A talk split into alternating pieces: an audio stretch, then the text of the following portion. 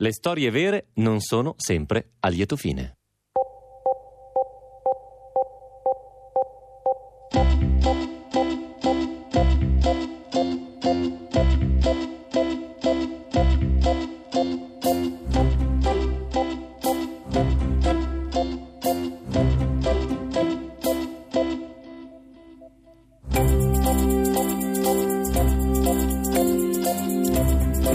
Sfioro mai l'idea che la motivazione di quel cambiamento, quel comportamento difficile, dell'indole infelice, dell'aggressività, fossero dovuti ad altro.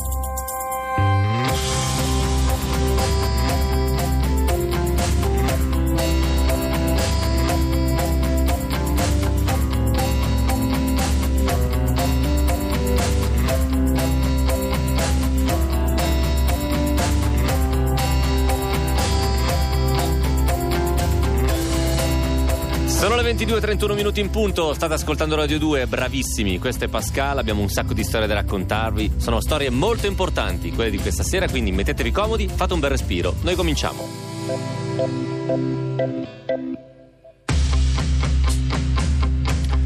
Gli Anasazi, detti anche Pueblo Ancestral, erano una popolazione di nativi americani che visse in quella zona che oggi corrisponde al confine incrociato fra lo Utah, il Colorado, l'Arizona e il New Mexico.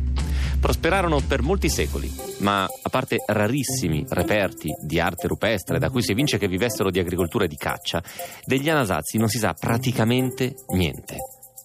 E invece, qualche giorno fa, Andrew Brown, un archeologo della Washington State University, ha fatto una scoperta sorprendente. Frugando sugli scaffali di un deposito di un museo, ha trovato uno strumento a forma di penna che può essere considerato il più antico artefatto per praticare tatuaggi mai ritrovato nel Nord America. Con un manico di circa 10 cm fatto di legno skunk un arbusto originario proprio dell'America settentrionale, e una punta fatta di due spine di cactus per iniettare i pigmenti nella pelle, questo strumento ha più di 2000 anni. Risale per la precisione ad un periodo compreso tra il 79 e il 130 d.C. e fu certamente costruito dal popolo degli Anasazi. La scoperta retrodatata di più di mille anni e le prime testimonianze di tatuaggi in Nord America, ha detto lo scopritore. Studiare tatuaggi è molto importante per l'archeologia. Grazie ai disegni sulla pelle potremmo avere più informazioni sulla cultura di popolazioni di cui sappiamo ancora pochissimo. La puntata di oggi si intitola Sulla mia pelle. Stasera raccontiamo di una donna che si sta difendendo e di una che ha usato la sua storia personale per studiare un'epoca. Benvenuti a Pascal. sun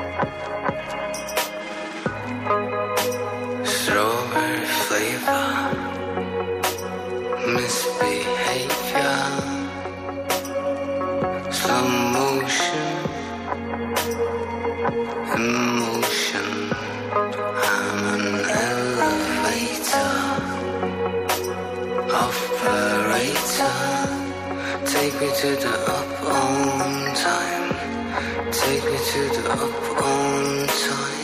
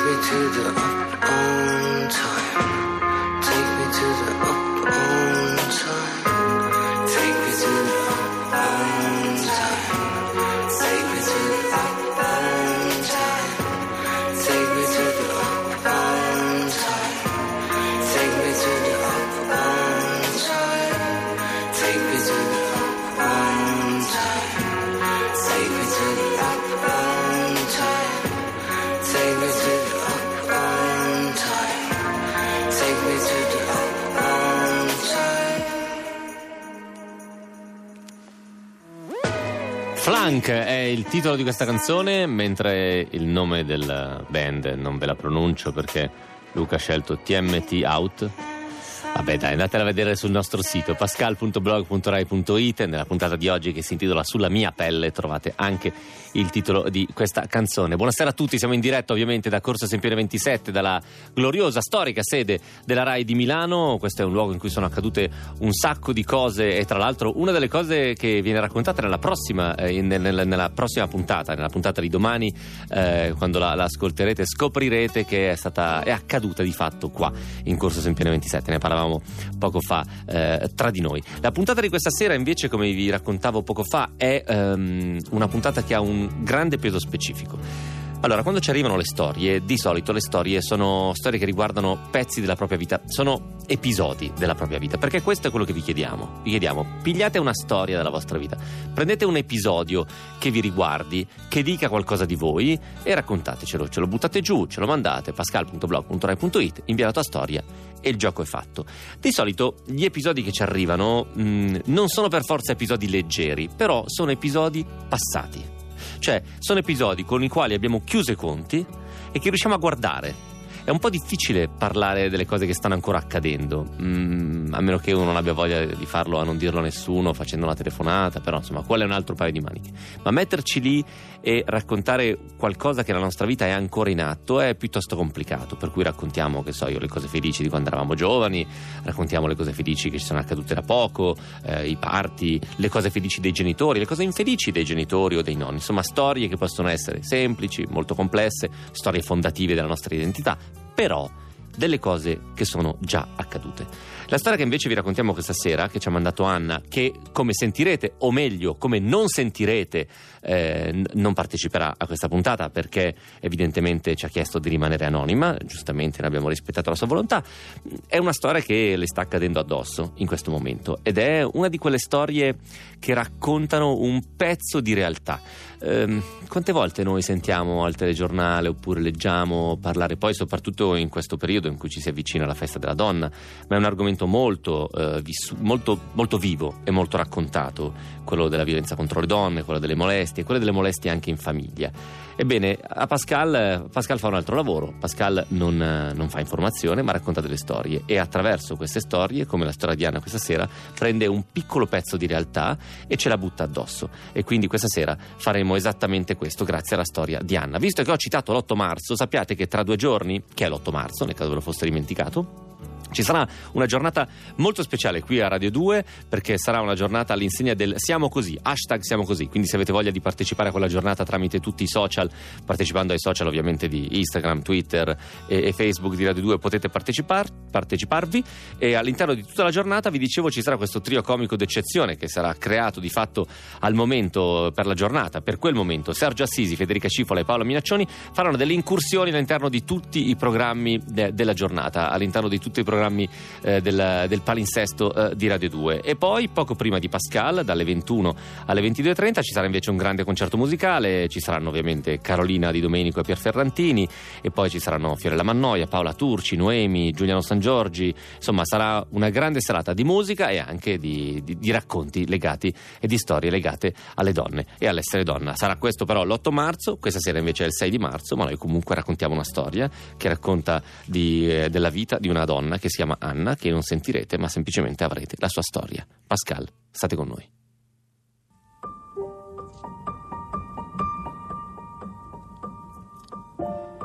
In questi giorni in cui si parla tanto di violenze sulle donne, mi chiedo se anche la mia esperienza possa essere annoverata fra queste.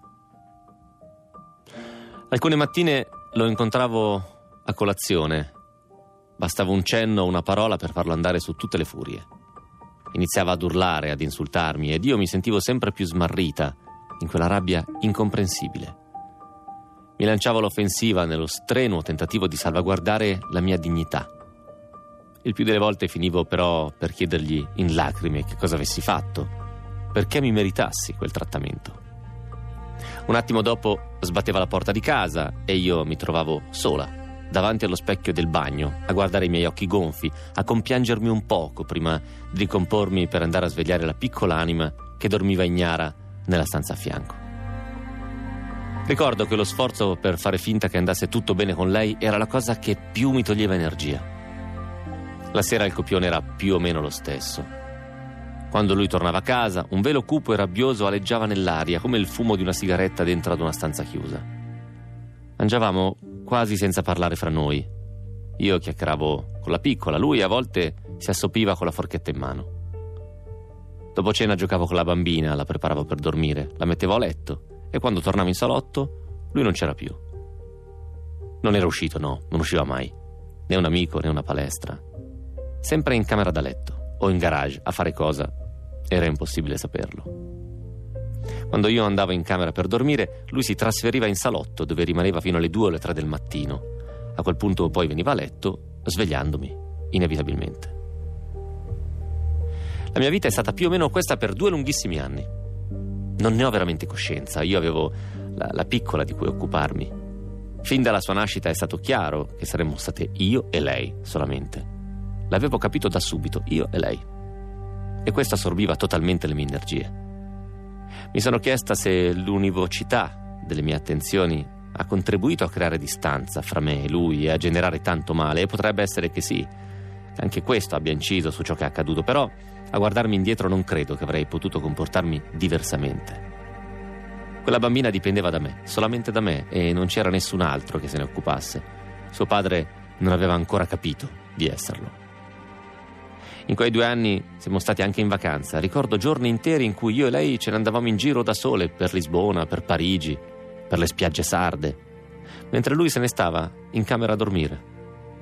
La scusa ufficiale era il nuovo lavoro, lo stress delle nuove responsabilità ed io ci credevo.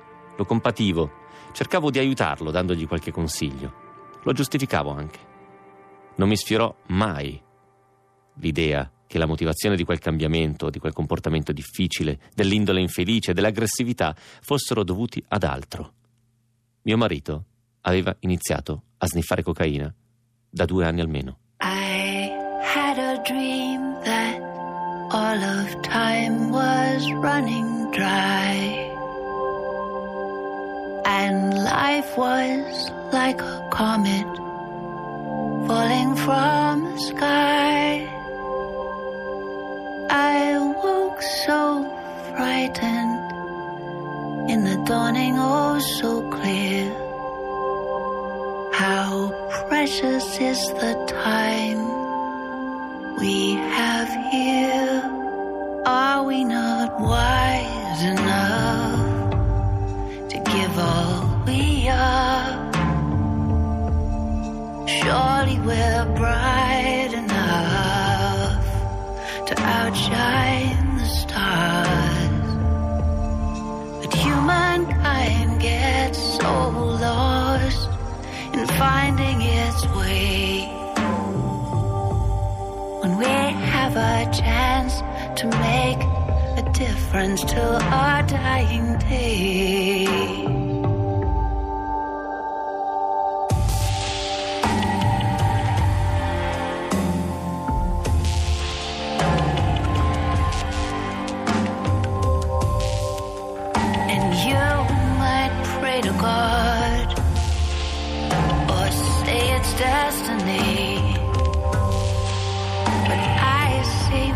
Just hiding.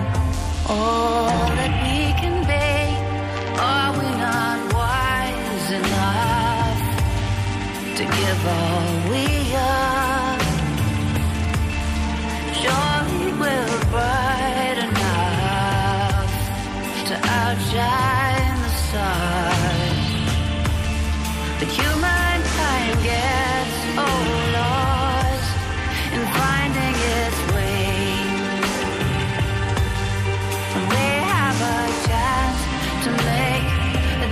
until I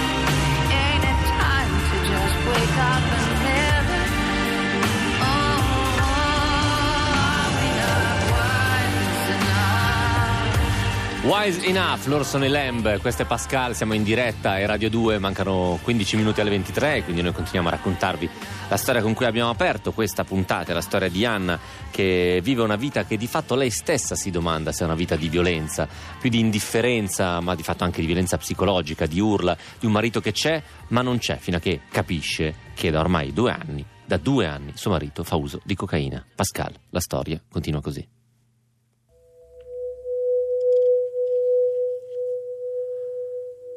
Aveva dilapidato, scoprì in seguito, per spararsi nel naso quella roba, tutto il suo TFR, tutto il suo fondo assicurativo, tutto il suo conto in banca. Da due anni metteva lo stretto necessario in casa e a volte neanche quello.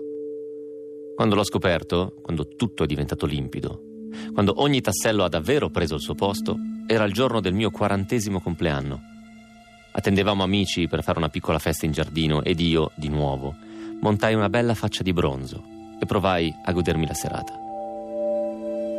Da quel giorno, per i cinque mesi successivi, abbiamo vissuto ancora insieme, fra promesse di smettere e altrettante volte in cui, ormai capace di leggere tutti i suoi comportamenti, lo scoprivo con il sacchetto di polvere bianca in mano, in salotto o in lavanderia, in una domenica pomeriggio qualunque. E poi l'ho lasciato. Da quasi un anno non viviamo più insieme. Si è ripulito, sta pagando faticosamente i debiti che aveva fatto in giro. Viene a trovare la bambina quasi tutti i giorni, spesso per necessità ci troviamo a cenare insieme e sono certa che lui ha la speranza che un giorno tornerà a dormire nel letto accanto a me. Io invece mi convinco sempre di più di essere una vittima di violenza, perché violenza non è solo picchiare, è anche non prendersi cura della propria famiglia, economicamente ed emotivamente. È anche mentire, tradire la fiducia, tradire se stessi e le persone che ti vogliono bene che con te avevano deciso di costruire una famiglia, che in te avevano creduto. Io non posso dimenticare il male nel cuore, le notti insonni, gli insulti, l'inganno. A volte lo vorrei, eh? ma non ci riesco. Ed ora, definitivamente, siamo io e lei. E mi faccio forza, ogni minuto della mia vita, perché le colpe dei suoi genitori non le pesino nemmeno un poco. Sono diventata un mediatore, un guardiano, un'esperta di droghe. Gli faccio ancora da mangiare, ancora sopporto il suo egocentrismo distruttivo. Lui crede di avere pagato a sufficienza e che ora sia il momento che io lo riprenda in casa. Se gli dico di portarsi via le sue cose che sono rimaste nell'armadio, piange come un bambino. Dice che ha smesso da quasi un anno e non capisce. Credo sia vero che le persone non cambiano mai veramente. Lui non ha capito, non ha capito che cosa ci ha fatto.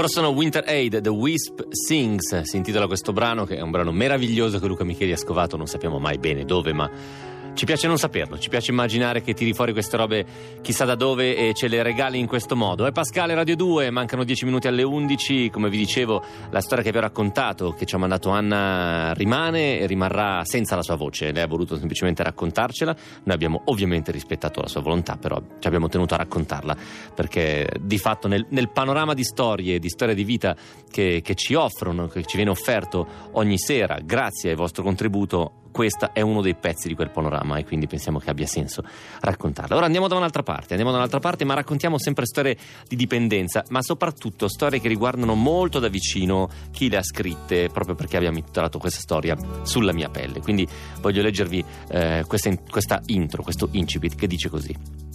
Quando ero bambina, su un muro in casa di mio padre c'era un disegno raffigurava degli struzzi di profilo. Le loro sagome emergevano da una scritta che diceva La piccola città non aveva mai scherzato con i suoi abitanti, così come non scherzerà mai, e le ore racchiudevano il magico contenuto della noia, dell'incapacità. La piccola città era Grosseto e gli struzzi erano i suoi abitanti. Così pensavo allora. O forse no. Forse gli struzzi erano mio padre e i suoi amici, che avevano scritto e disegnato su quel muro. L'incapacità era la loro e la sabbia era l'eroina. Ma ero bambina, non sapevo niente dell'incapacità dell'eroina e preferivo pensare che gli struzzi fossero gli altri, non mio padre. Questa è dunque la storia della piccola città, dei suoi struzzi e di una bambina. Ecco, questo è l'incipit di un libro che si intitola Piccola città di Vanessa Roghi. Vanessa, che di mestiere fa la storica, attraverso la propria vicenda privata, attraverso il suo vissuto, ha voluto approfondire quanto è successo tra gli anni 70 e 80, quando la provincia italiana è stata invasa di fatto da un fiume di eroina.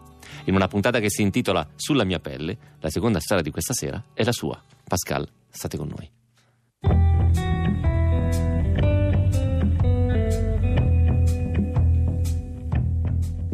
La mia storia inizia il 5 settembre del 1976. Quel giorno Democrazia Proletaria festeggia anche sul Monte Amiata le elezioni politiche del 20 giugno, dove ha preso l'1,5%. Sei deputati.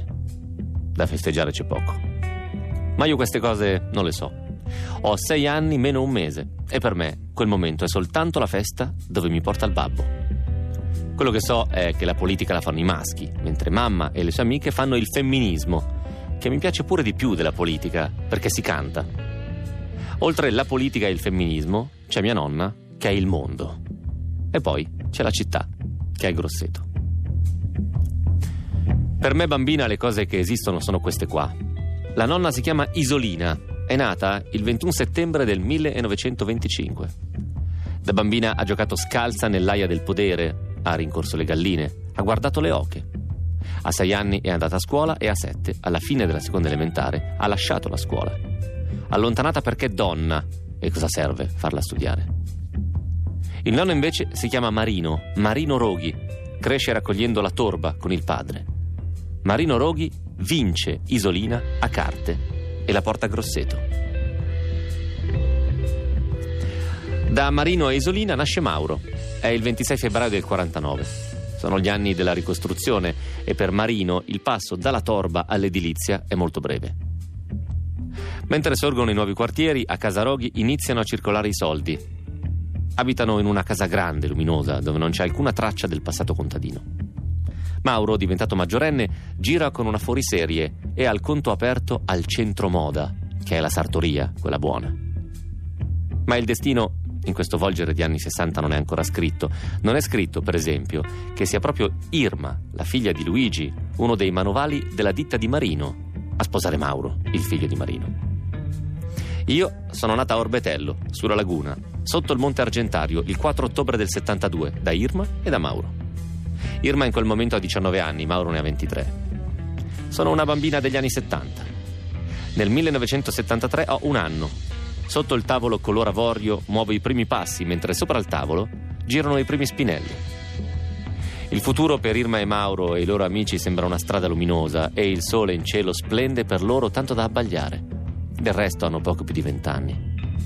Ma l'eroina ancora non c'è, ancora non è arrivata. L'eroina arriva per davvero due anni dopo, nel 1975. Durante quell'estate arriva ovunque, dalle grandi città alle province sperdute come la mia. Nei paesi con meno di 20.000 abitanti si è passati da quota zero o al massimo un paio di cosiddetti bucomani a 20, 30, 40 consumatori regolari. Nessuno sa bene cosa sia. Basti pensare che su un campione di 200 persone che fanno uso di eroina, il 78% non sa che quella droga dà assuefazione e gli altri pensano che ci voglia solo la buona volontà per uscirne. Le notizie sulla diffusione e sul pericolo del, dell'eroina sono molto confuse in quel periodo e un'intera generazione ci cade dentro.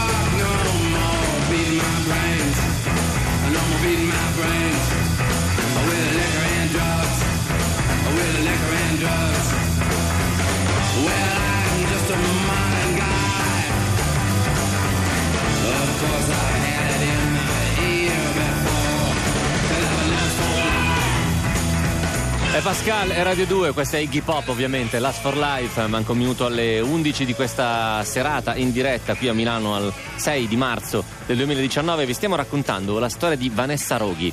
Lei è cresciuta a Grosseto negli anni 70 in un periodo in cui la diffusione dell'eroina era arrivata al culmine e suo padre, come moltissimi giovani della sua generazione, ne è rimasto invischiato. Pascal, la storia continua così.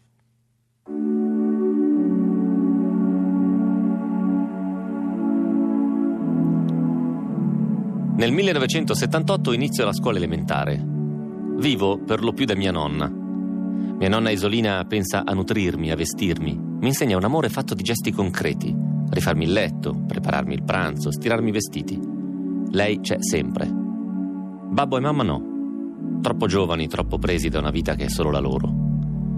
A scuola mi chiedono quale sia la professione di mio padre e io devo inventarmene una perché cosa fa io non l'ho capito bene anche se a volte lo vedo nell'ufficio del nonno, vestito da geometra. Quando torno a casa invece la trovo sempre piena di gente. Mi piace avere sempre adulti intorno, anche se nessuno sembra accorgersi veramente della mia presenza. Li ricordo seduti in cerchio sui puff comprati in Marocco, a fumare, a parlare. E mentre io ascolto vinili, una canna mi passa davanti. Qualcuno fa notare che sono una bambina, quindi di passarla oltre. Poi Mauro parte per lunghissimi viaggi. Quando torna apre un locale. Si chiama Il buco nell'acqua. Sono anni felici per me. Eppure l'eroina c'è già. Casa mia, pur crescendo, continua ad apparirmi come un luogo incantato. Amici vanno e vengono, arrivano da tutto il mondo. Alcuni rimangono lunghi periodi da noi. C'è un greco che studia medicina, è fidanzato con mia madre e io lo detesto. C'è un'artista guatemalteca, alcune coppie di amici che hanno deciso di provare la droga. Una mattina trovo in bagno una siringa sporca di sangue. Solo a quel punto mamma decide che la convivenza con loro non è più possibile Così, anno dopo anno, canzone dopo canzone, divento una ragazza. Scrivo ogni giorno sul diario, ma quando arrestano mio padre per uso e spaccio di eroina è il 1987 ed io ho 15 anni. Qualche anno prima aveva aperto uno stabilimento balneare a Marina di Grosseto. Io allora frequentavo le scuole medie, passavo l'estate con lui, lo aiutavo al bar. Dopo pranzo andava a riposarsi con i suoi amici. Per me era strano e avevo iniziato a farmi l'idea che fossero tutti omosessuali. E invece, nello stabilimento c'è una cabina e la 16, dove viene nascosta la droga. La polizia lo sa e osserva, ma aspetta di intervenire al momento giusto per prendere i pezzi grossi dello spaccio. Uno di loro è sempre allo stabilimento, si chiama Rocco. Ha contatti con i mafiosi. Sono i mafiosi confinati in Maremma. Ha una pistola. Io faccio la quinta ginnasio. Quando lo arrestano, io non dico niente a scuola. Non trovo le parole per farlo. Non credo di averle nemmeno cercate. È qualcosa che accade e basta. Allora studiavo Ugo Foscolo, c'era una cosa che mi era rimasta impressa. La storia della figlia. Io pensavo, guarda questo, che ogni volta che va a letto con una donna ci scrive un poema e poi ce lo fanno studiare a scuola. E poi cosa succede? Diventa vecchio? Diventa solo? E dove va? Dalla figlia a Londra, che se lo prende in casa e io mi sentivo un po' predestinata a fare la fine della figlia di Foscolo. E invece no, non è andata così. Per mio padre l'eroina è stata un'esperienza che dopo l'87, scagionato per le questioni di spaccio, si è conclusa. Dalla droga è uscito non so con quanto dolore e non so con quanta fatica, ma è una storia che si è lasciata alle spalle. Quando avevo vent'anni ha venduto la sua casa ed è partito. Mi ha scritto dall'Australia, dove voleva aprire un bar itinerante per aborigeni poi dalle isole Figi, dove ha allenato una squadra di calcio facendosi passare per un ex allenatore della Fiorentina. Mi aveva mandato un ritaglio di giornale, ma l'ho perso. A quei tempi non esisteva internet e ogni italiano poteva farsi passare per un ex allenatore di calcio importante, con un po' di fantasia. Poi è finito ad Amsterdam, dove ha cercato un impiego in un'agenzia di lavoro interinale. È entrato in fabbrica e ha fatto il sindacalista. Si è sposato, ora coltiva i pomodori e il suo orto olandese non ha niente da invidiare a quello di sua madre, Isolina. Oggi io e lui ci sentiamo su WhatsApp. Ha qualche dolore qua e là, le anche, il ginocchio, gli acciacchi dell'età, ma tutto sommato sta bene. Io gli voglio bene e sono orgogliosa di lui. Chico ha una cicatrice sulla faccia, sta con suo fratello che si fa chiamare spillo e sanno già sparare come dei cowboy.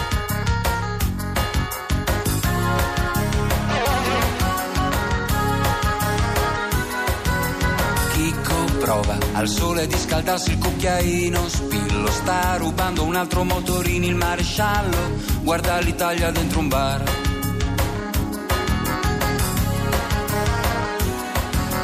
vecchi materassi, copertoni, lavandini, cessi rotti, cazzi disegnati sul palazzo del cornuto, gli africani alla stazione, l'avvocato dal barbiere, ancora un altro film di Alberto Sordi alla televisione.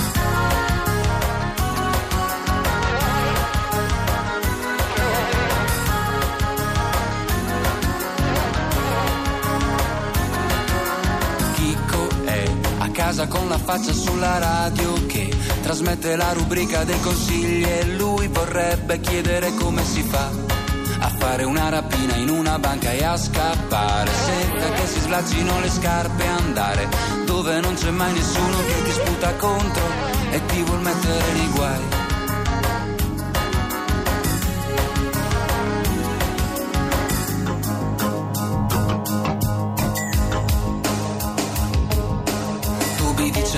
scatoloni, pannolini, sacchi di immondizia messi come pali dai bambini. L'ambulanza della Croce Rossa c'è qualcuno che sta male. Il prete prepara la chiesa per il funerale.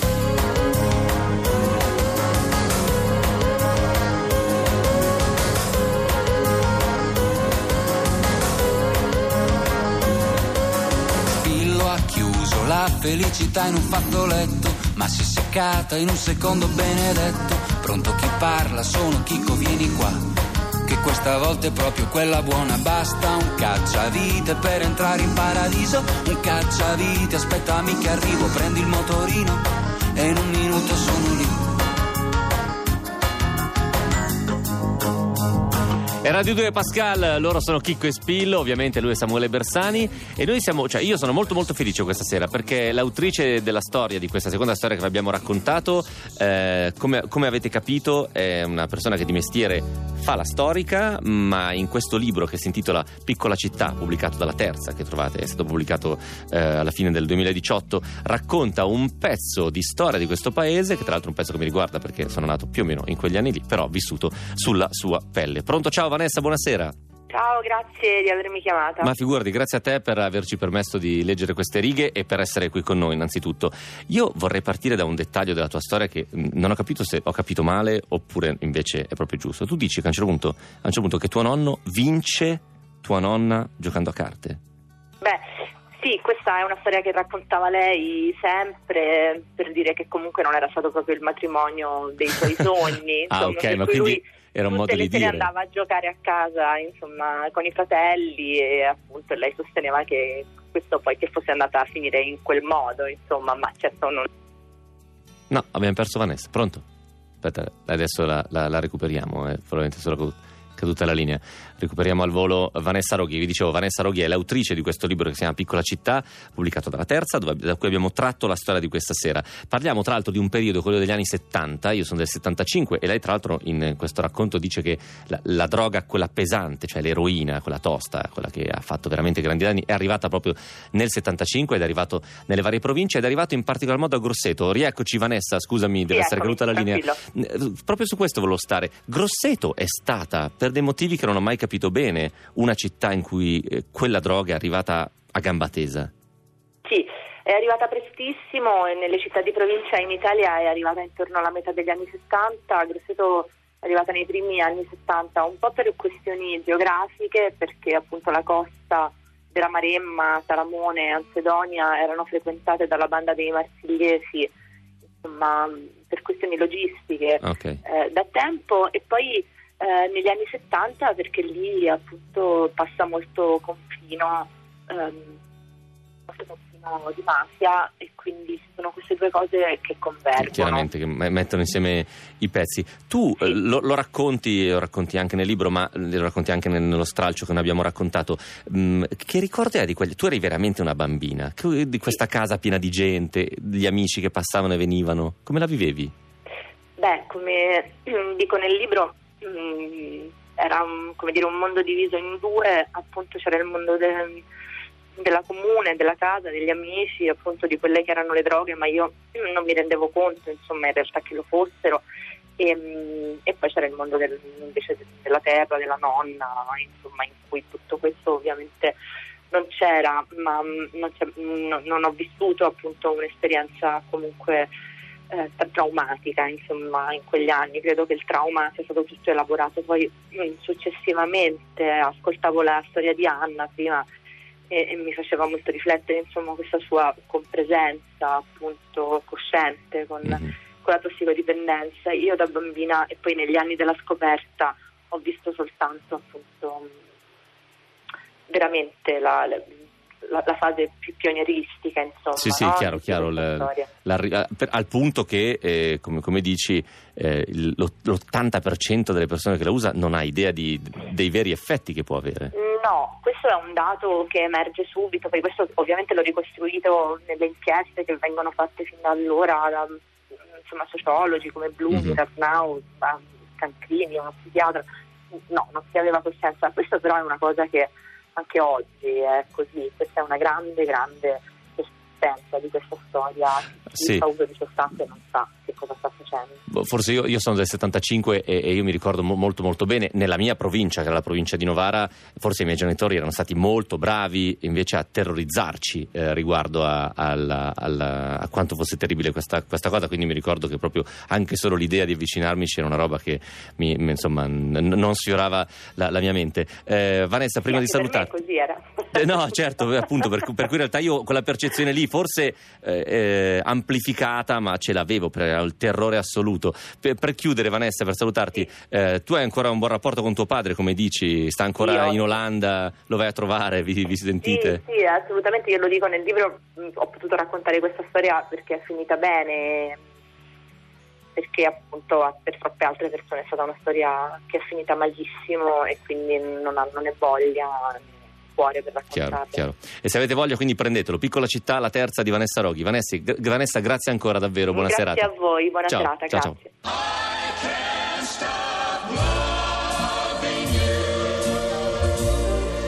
I've made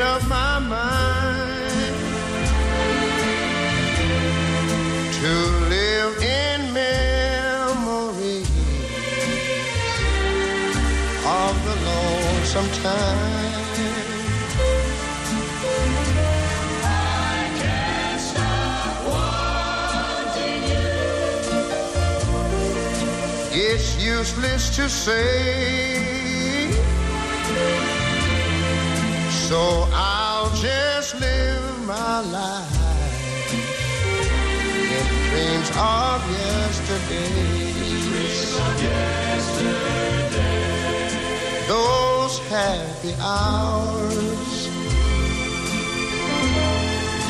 that we once knew.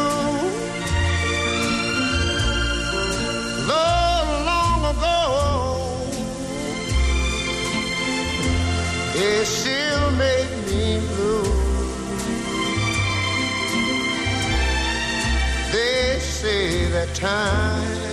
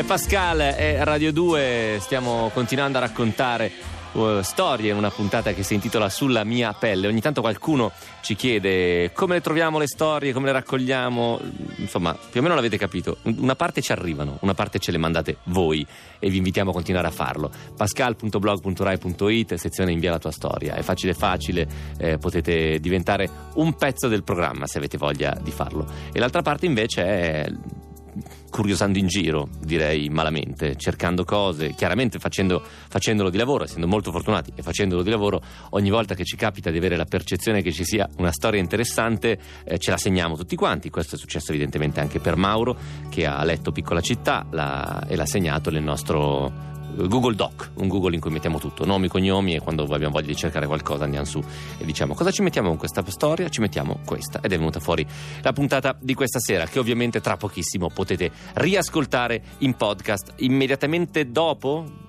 Luca, più o meno. Immediatamente dopo, alla fine, Luca fa così con la mano che quando dice così vuol dire subito dopo, alla fine della puntata, sul, su Rai Play Radio, ovviamente, riascoltarvi Pascal, oppure fate così, prima ascoltatevi me anziano YouTubers e poi vi riascoltate la puntata di Pascal. State lì perché tra pochissimo torniamo con la storia di Francesco e un'educazione criminale.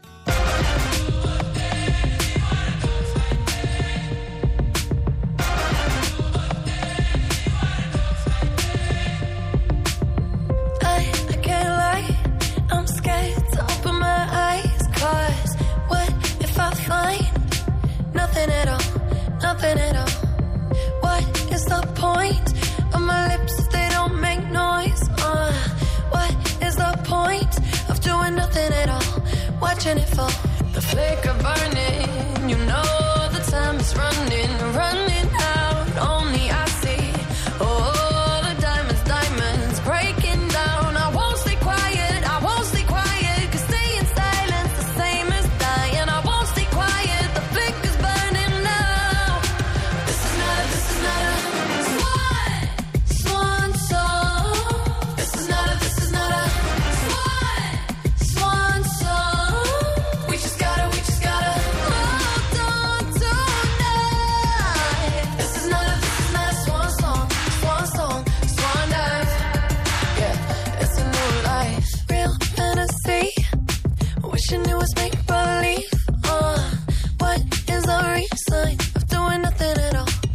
Watching it fall, the flicker burning.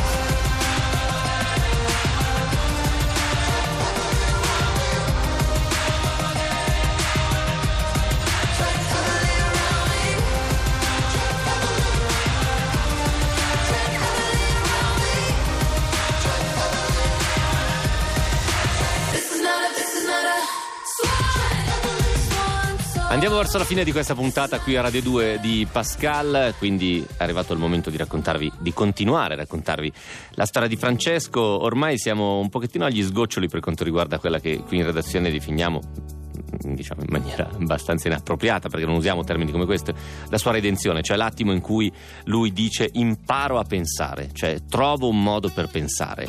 Eh, è chiaramente un, ehm, una frattura enorme nella sua biografia quello che sta accadendo perché fino a quest'età, fino a 35 anni ha vissuto in un modo e per lui ha considerato possibile vivere in quell'unico modo lì e invece a un certo punto quando comincia a confrontarsi con persone che non sono persone che vivono nel suo mondo, quindi nel mondo criminale, capisce che probabilmente la vita può essere non solo vissuta ma immaginata in un altro modo. E questo accade grazie all'incontro con degli studenti all'interno del carcere. E poi ovviamente grazie all'organizzazione e alla redazione con cui lavora e con cui grazie alla quale tra l'altro arriverà anche a noi la sua storia che Mauro Pesce ha trovato e ci sta raccontando. Ma tutto il racconto di questa sera eh, gira intorno a questa idea sto imparando a pensare in un modo diverso. Pascal questa è un'educazione criminale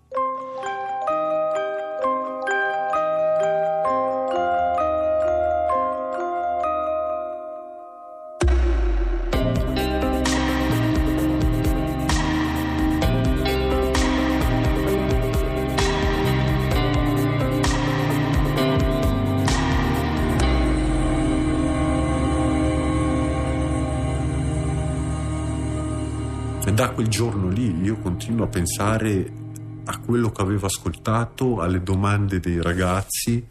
Io alla notte continuo a pensare a sta cazzo di domanda dei figli e continuavo a dirmi ma io cosa dico a mio figlio?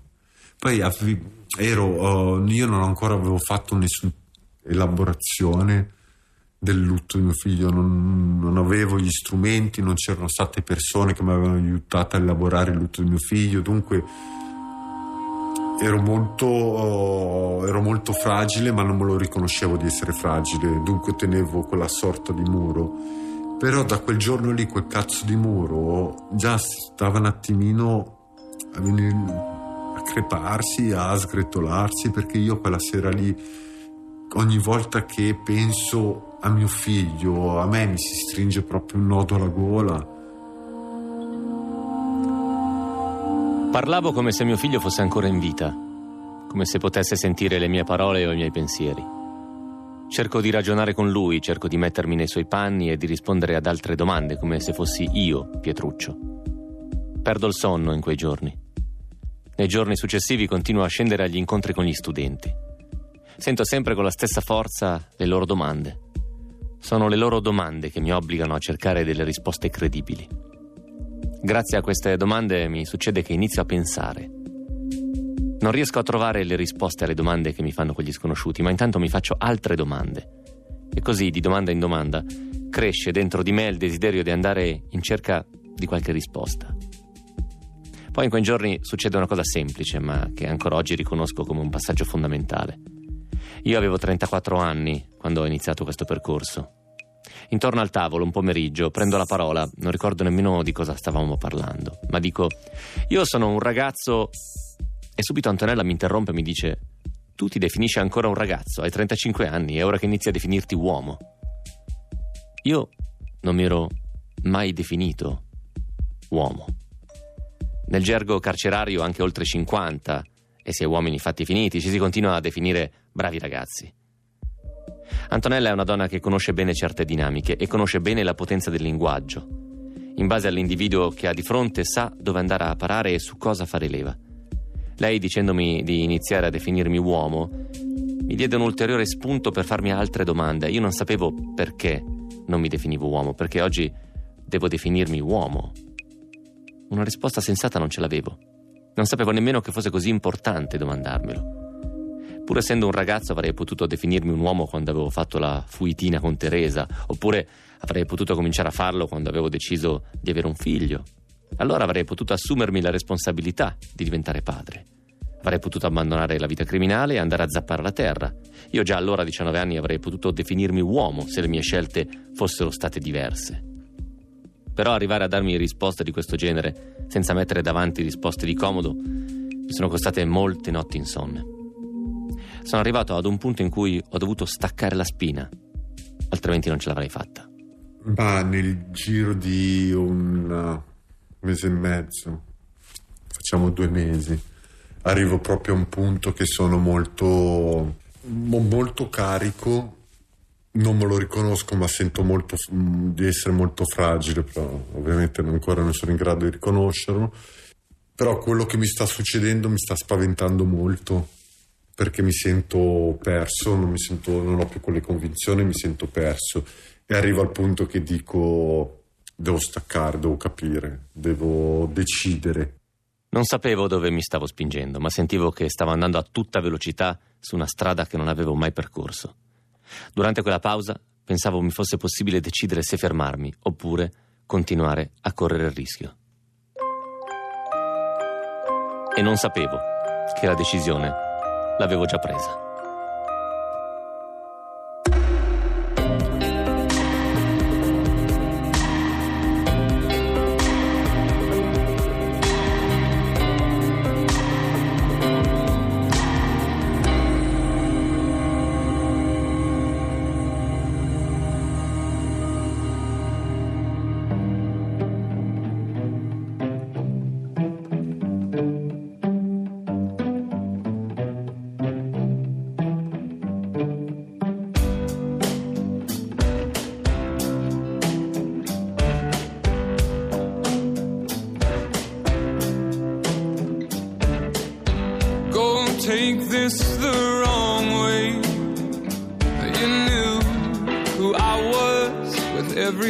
That I ran to you. Only blue or black days. Electing strange perfections in any stranger I'd choose.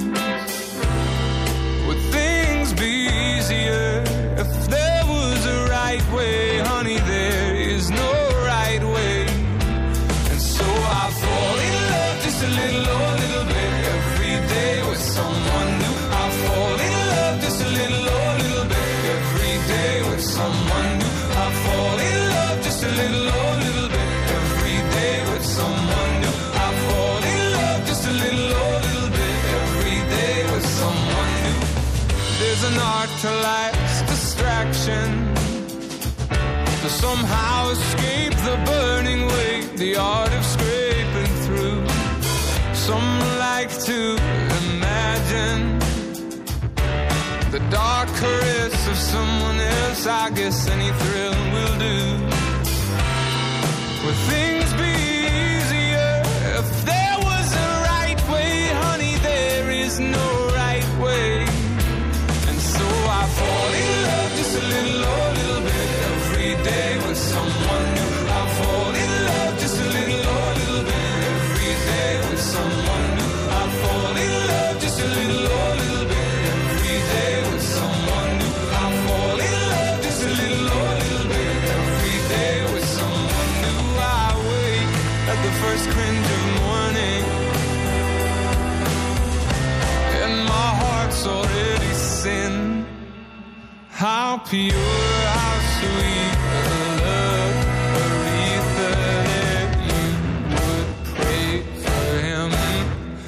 God knows I love just a little,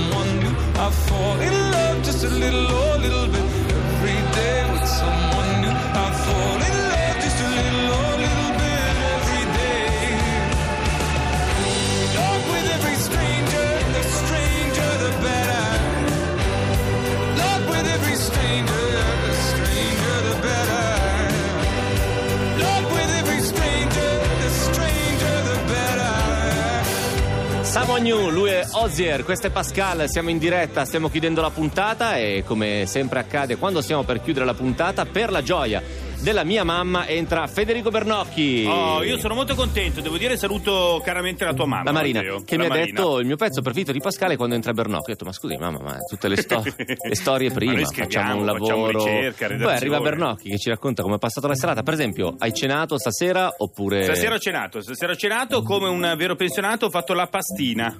Non è vero. Ho fatto la pastina. Ma scusa, con che coraggio poi, dopo aver fatto la pastina, esci? Eh no, per venire- oggi siccome faceva freddino. Anche Max Bozzoni gli è venuta la depressione. Sì, sì, sì, sono quelle cose che proprio mettono strani, tra quell'amarezza, lo so. Ma pastina e basta, tra l'altro, Beh, o pastina- l'insalatina o No, delle no, verdure no. cotte? Poi a un certo punto la mozzarella. Ma è perché devi abbracciare il neorealismo, capisci? Certo, e poi però Quando fuori. vieni qua alle 11 e mezza devi comunque entrare in quel mood neorealista di Perché disagio, questa sera fastidio. parliamo di- Questa sera parliamo di professori, dei professori che ci sono rimasti nel cuore. Quelli Cioè, che ci hanno tipo- cambiato la vita. Certo, tipo il professor Ariata, quello Eh, esatto, mio insegnante di filosofia e di storia che arrivava a scuola con il manifesto e liberazione dicendo i ragazzi devono capire da che parte sto. Ecco, quello è perfetto. Lui- è un ricordo perfetto. Vorrei venire sì, qua? eh? No, una volta è arrivato a scuola con una pistola d'aria compressa. Aia, un po' grave Sì, questo, sì, sì. Ma sparava dei- dei- e diceva pensa se ci vedono da fuori. Lui aveva fatto il 68. pensa se ci vedono da fuori adesso. Stia- stiamo chiudendo. Salutiamo il professor Ariata che adesso non insegna più, so, è in una biblioteca, ma che era quello che lui voleva fare. Ah, voleva perfetto, chiudersi perfetto. in una biblioteca. Eh, chi c'è come anziano questa sera? Allora, questa sera abbiamo con noi il, il professore honoris causa Michele Virabella. Beh, Michele Mirabella che è il nostro uomo del martedì. Oggi è mercoledì. Oggi è mercoledì, buonasera Matteo. E poi ovviamente il buon Claudio Di Biagio. Beh, quello è il patatone è sempre con noi, eh. Hai un patatone No, adesso lo- lo- sto tentando di lanciare questo trend di chiamarlo patata. Rima- rima- rimane un, un ragazzone, però Però è bello, se, patatone. no, se tu gli dici come stai patata, eh beh, cioè non è male, no? Lasciamo la linea GR2, poi mi anziano youtuber, torniamo domani. No, domani non siamo. do- domani, domani, certo che siamo in onda. Ma certo, domani, ma perché no? E che ne so, semplicemente. Perché raccontare storie è il modo migliore per conoscere il mondo. Viva!